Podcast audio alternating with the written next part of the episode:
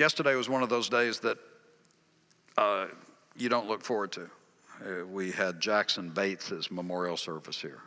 Jackson is a 12-year-old boy who's Kurt Nelson and Pat's grandson. I figured out in my first 11 years as senior pastor here, we had 11 funerals for Children of Grace. It was just brutal. And but you never get used to them. Jackson is a cool story on one level because 2 years ago he discovered he had cancer roughly, and then he, in talking to his grandfather, Papa Kurt, he came to literally ask questions about what about life after death, and as a result of those questions, he committed his life to Christ and said, Papa Kurt, I want you and Pastor Andy to baptize me. So it's the only time I've done a dual baptism. Kurt and I both had the privilege of baptizing him here. And you never get used to those. You just don't. One of them that really shaped my thinking about it, not because any other child is any less, but because of the way it happened, was young Carson Leslie. Carson, as you know, had brain cancer, and Annette and Craig, his parents, are still here. And Julie had taught Carson when he was a second grader. I heard about Carson early on. One of the most competitive kids I've ever been around. They had on Friday, they had a question cart or something, some contest in the class. And his dad liked to remind him the rest of his life that he always wore his lucky Spider-Man underwear on Fridays so he could kill the question cart. You know, he was a beast when it came to competitiveness. And when he discovered that he had cancer, he said, basically, hey, preacher, I want to talk about this. And I'd go by and pick him up at school and with his parents' permission, and we'd go to a coffee shop and we would talk about cancer and God and life and death. And Carson wasn't one of those kids that would let you get by with platitudes. I mean, he would look you in the eyes and say, that's baloney. You're not doing that one on me. And so we did mano a mano theology together about sin and death and God and all those questions that a premature death of a good kid brings. And honestly, there are questions no human can answer. There are things that the will of God is inscrutable. There are aspects of his sovereign will that we have to trust him. Because as he says in the book of Job, basically, I have no responsibility to explain myself to you because, by the way, I've been here longer. God says to Job, where were you when I created everything, Bubba? Bubba's actually a Hebrew word, rarely translated. And so I would admit those things to Carson. We grappled with it, and we cried together, and we talked about it. And one of the things he came to see is that God hates death more than we do. God hates disease more than we do because they are a consequence of our disobedience of God's perfect will. God told humanity, don't go there. It's evil. And when we did, what did he do? He gave his son.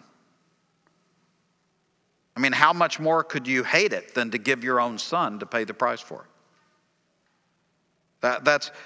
It's one thing to step back and say, ooh, bummer. It's another one to pay the ultimate price for the sake of our sin. So the reality of evil and death and all that comes into laser-like focus when you talk to a teenager about the cancer, the evil, the death that is possibly coming.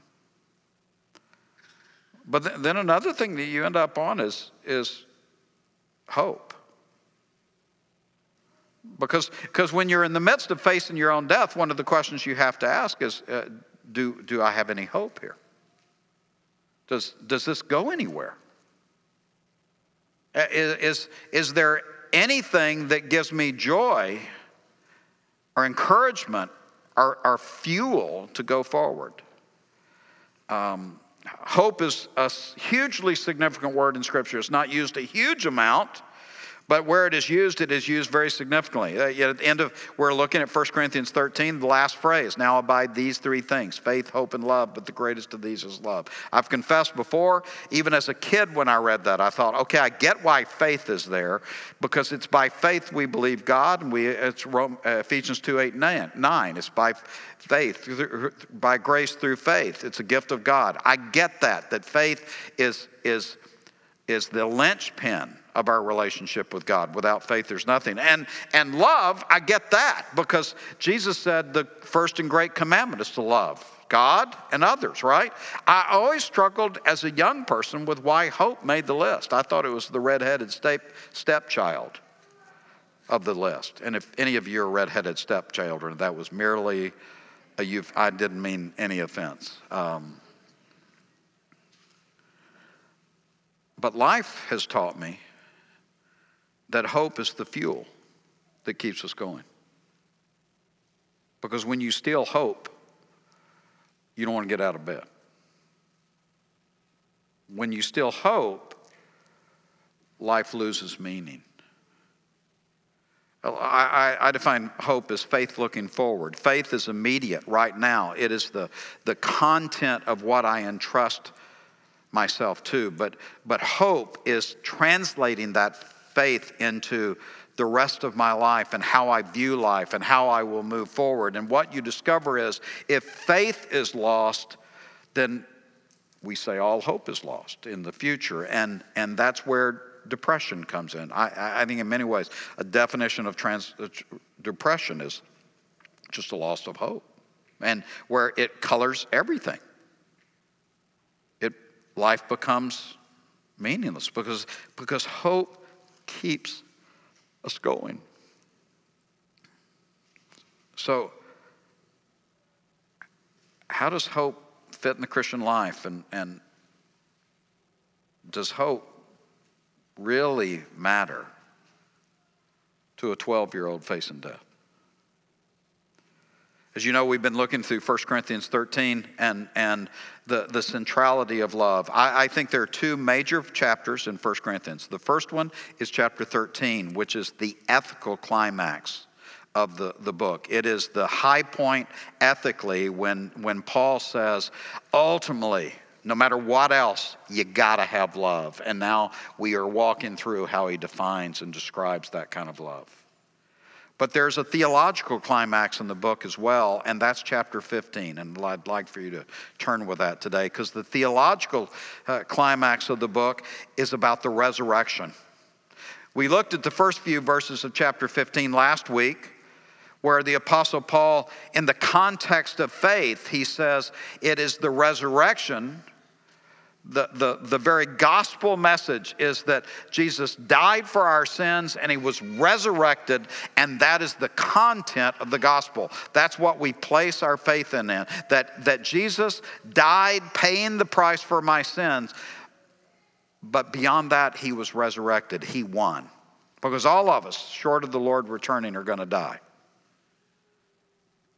We'll all succumb to death, but Jesus won with death, and by demonstrating that, he showed his victory not only over death but of sin. And Paul says that's the content of what you believe, the most basic element of what we believe when we believe the gospel. But then he turns to the hope that comes from the resurrection, and I want you to see that with me. In chapter 15, verse 12, where does our hope come from? By the way, one last thing. We have translated these as hopes all things. The more I studied this, it's each of these four are two words. I've come to the conclusion that a better translation is always hopes, because love is an action. So that love always believes, love always hopes. And I think that'll help you understand the passage better. Anyway, 1 Corinthians 15, 12. But if it is preached that Christ has been raised from the dead, How can some of you say that there's no resurrection of the dead? If there's no resurrection of the dead, then not even Christ has been raised. And if Christ has not been raised, our preaching is useless, and so is your faith. More than that, we are then found to be false witnesses about God, for we have testified about God that he raised Christ from the dead. But he did not raise him if, in fact, the dead are not raised. For if the dead are not raised, then Christ has not been raised either. You get the point. A little repetition here. All great preachers repeat. They say the same thing again. They keep saying it over and over until you hear what they're trying to repeat, so that by the repetition you pick it up, right? What's he saying? Jesus was raised. And that's where our hope comes from. Look at verse 17. And if Christ has not been raised, then your faith is futile because you're still in your sins. Victory over sin and death occurred not when Jesus died, because God hates death. Victory over sin and death occurred when Jesus was resurrected and demonstrated that he had life. And that's an important thing to realize, that the gospel isn't just the bad news of death. The gospel is the victory of the resurrection over the bad news of death. And that's what he's wanting to drive home. Verse 18, then those who have fallen asleep in Christ are lost if there's no resurrection from the dead. Verse 19 is key. If for only this life we have hope in Christ, we are all people most to be pitied. People say all the time, well, I think Jesus was a good guy. No. By the way, that's why unbelievers keep looking for his grave. You know, they keep looking for the box where his bones were. They keep looking for, desperately trying to remove that foundational belief in the resurrection, because the resurrection is the demonstration that he won and that for us to look to him makes sense. And Paul says himself, if there's no resurrection, we're to be pitied. What? Poor, miserable people. Verse 29, skipping down, this chapter is so dense, I don't have time to go through all of it. Now, if there's no resurrection, he continues, what will those do who have been baptized for the dead? If the dead are not raised at all, why are people baptized for them? I know verse 29 is hard. There are multiple possible interpretations of that. I'm not going there. Look it up in your Bible, study Bible. I'll do it another day if I don't retire first. And as for us, why do we endanger ourselves every hour? I face death every day. Yes, as surely as I boast about you in Christ Jesus our Lord, if I fought wild beasts in Ephesus with no more than human hopes, what have I gained? If the dead aren't raised, let us drink and eat, for tomorrow we die. The Apostle Paul says, I'm an idiot if there's no resurrection, because I've risked my life.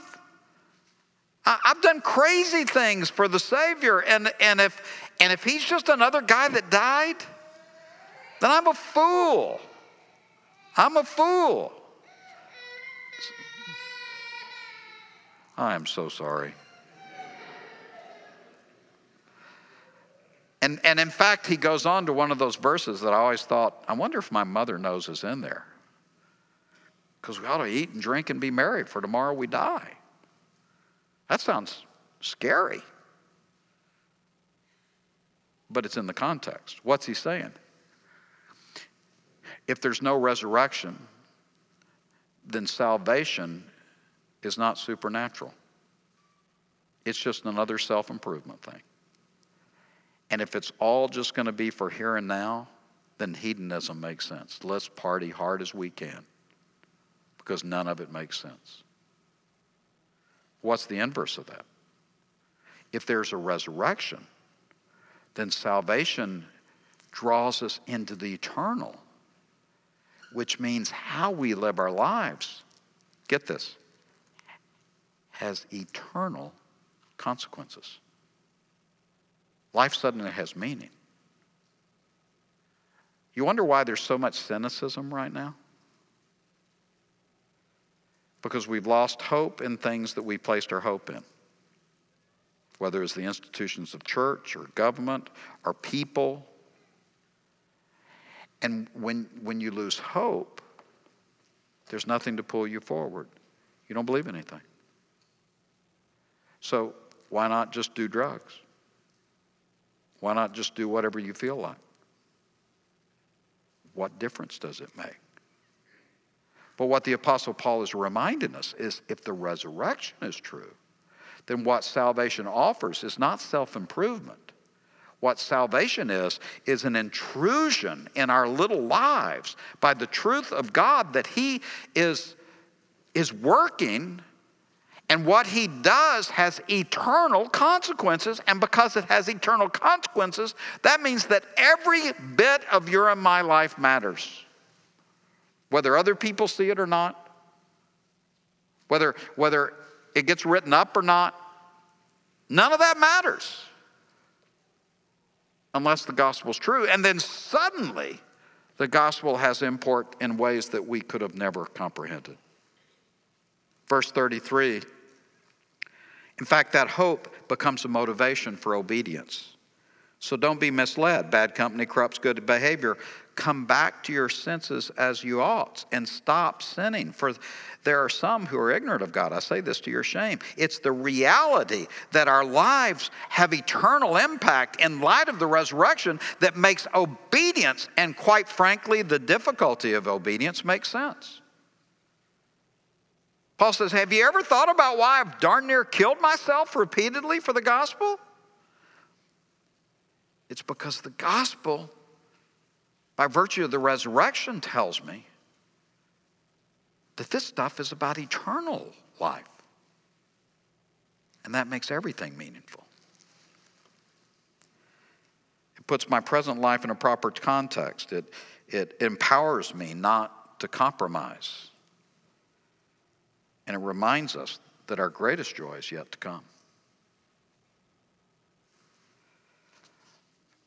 Drop down with me again, if you will, to verse 58. It not only motivates us not to sin, it motivates us to serve. Therefore, my dear brothers and sisters, stand firm. Let nothing move you. Always give yourselves fully to the work of the Lord, because you know that your labor in the Lord is not in vain. The resurrection makes serving God make sense, because it matters in eternity. And can I say to y'all, we live in this delusion that God doesn't notice, and what we do doesn't matter, or it's just our lives. Satan wants us to believe that our lives have no value or importance. That's his message. That's his message. The resurrection says, no, your life has eternal consequences, and the sovereign God can use the simple thing of you being nice to someone as part of his eternal plan. How many times have you heard a testimony where someone says, well, this person didn't know it, but they said this to me at a time when I needed it, and God used that to make a huge impact in my life? You ever heard that? I've heard it many times. But we've fallen into this crazy celebrity expectation that you got to preach, or you got to be a missionary, or you got to be on TV, or you got to something else to have value. But see, that's all about us. The resurrection says, no, it's about what God is doing, and therefore God, just as he raised his son from the dead, God can use my meager efforts to make a difference in the world. And not only make it for now, but make a difference in eternity. I have an old friend, he's with the Lord now, Ford Madison. He started the Dallas Prayer Breakfast, and I worked with him in the Ford Prayer Breakfast for years. He was on the board of the seminary. I knew him there. He was an Aggie. Stop it. I'm making a spiritual illustration, and you're whooping as if somebody goosed you. What is that? Anyway, and Ford had this wonderful, wonderful reminder. We'd get off in the weeds about things, and he'd say, no, not exactly. he said, we are here to be in the business of depopulating hell. And that kind of gives a laser focus, doesn't it? We're not here to make people nice. We're not here to make life easier. Those are important. I believe in them. Don't get me wrong. But in the grand scheme of things, the greatest thing God has called you and me to do is depopulate hell. Have an impact in people's lives. They're eternal. And when you understand the resurrection and the reality that our salvation is an eternal matter, then obedience makes sense in a whole new way, and service becomes vital in whatever opportunity God gives me. So hope is always a part of our love of God. But what about a love of others? We're going to go back to chapter 1. I keep going back to chapter 1 because the apostle sets the course of the whole epistle in chapter 1, and he plays his cards of his motivations there. Remember that the Corinthian church is a mess. It's a mess. It's singular in its messiness. It's a church that, they're just a problem. And the whole letter is addressing all of these problems, and you get them, and they think that the apostle may have written. We know have 1 and 2 Corinthians. Many scholars believe he wrote at least 4 letters to them because he kept trying to address all the stuff that was going in the Corinthian church. They were a mess. I want you to listen what he says about them in chapter 1, verse 4. I always thank my God for you. Wow. Why? Because of God's grace given you in Christ Jesus. For in him you have been enriched in every way, with all kinds of speech and with all knowledge, God thus confirming our testimony about Christ among you. Therefore, you don't lack any spiritual gift as you eagerly await for our Lord Jesus Christ to be revealed. He will also keep you firm to the end, so that you'll be blameless on the day of our Lord Jesus Christ, because God is faithful, who has called you into fellowship with His Son, Jesus Christ our Lord. How does Paul love the Corinthians?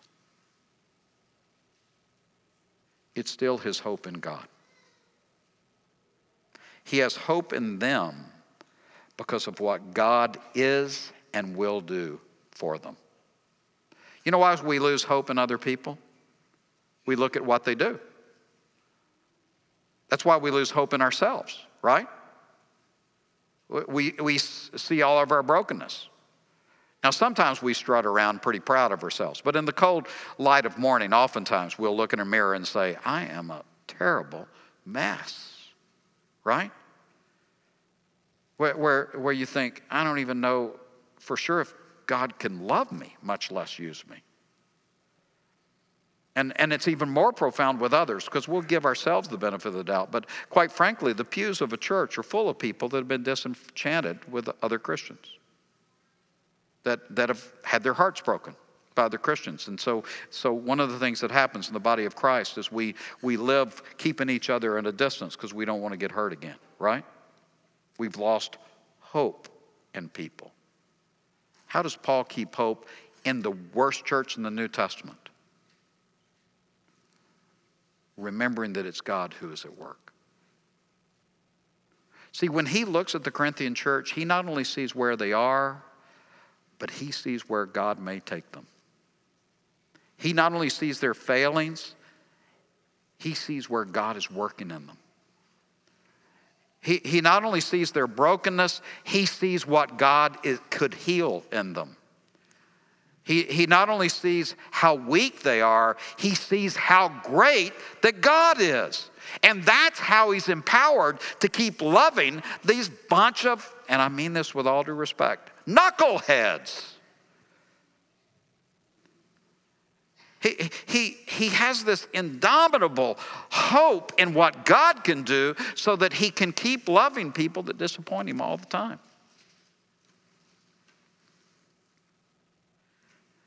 And one of the heartbreaks of the body of Christ is that we've given up on loving each other that way. We're so self-protective, and we're so aware of our hurts, and we're so aware of the disappointments that we no longer are willing to take that frightful step of hoping in people and loving them even when they've hurt us in the past, because you cannot separate love and hope. But what would the body of Christ, what would our church be if every time I ran into someone, I knew they not only saw me in my brokenness and my weakness and everything else, but they saw me not only as a child of God, but as someone in whom God was working and whom God could do great things through? What would it be if we became a people that believed in each other so much, not because we're delusional, but because we know how great God is? And what would it be if we became those people who, rather than always seeing other people's weaknesses, we saw the grace and mercy of God in their lives and all that could do? Because men and women, it becomes a self-fulfilling prophecy. When we continually sell ourselves and each other short, what we're proving is we don't believe the miracle that is God's salvation. But love always hopes, not because I deserve it or you deserve it, because we serve a God who is miraculously powerful, so much so that he raised his son from the dead to demonstrate that death is dead. I'm not talking a locker room speech by a coach. I've heard way too many of those. I'm talking about that flint-eyed resolve that says, I love you so much, I believe in what God can do in you. Because greater is he that is in you than he that is in the world. We are all desperate for relationships of people who, against all evidence,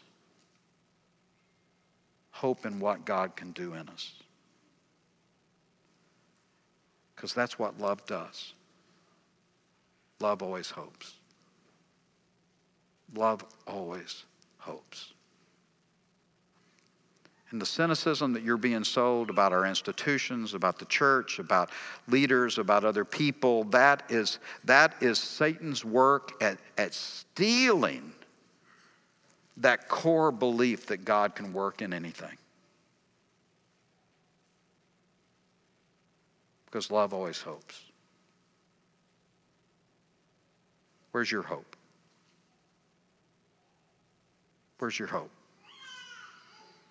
Do you have hope in what God can do in your life? I know you know your failings better than anybody. Well, maybe your spouse, but or your children.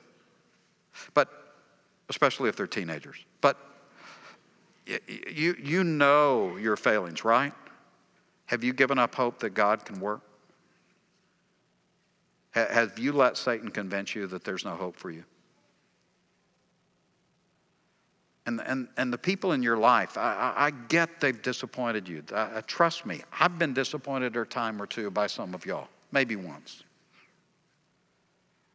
But love keeps coming back with this almost foolhardy confidence that God can work.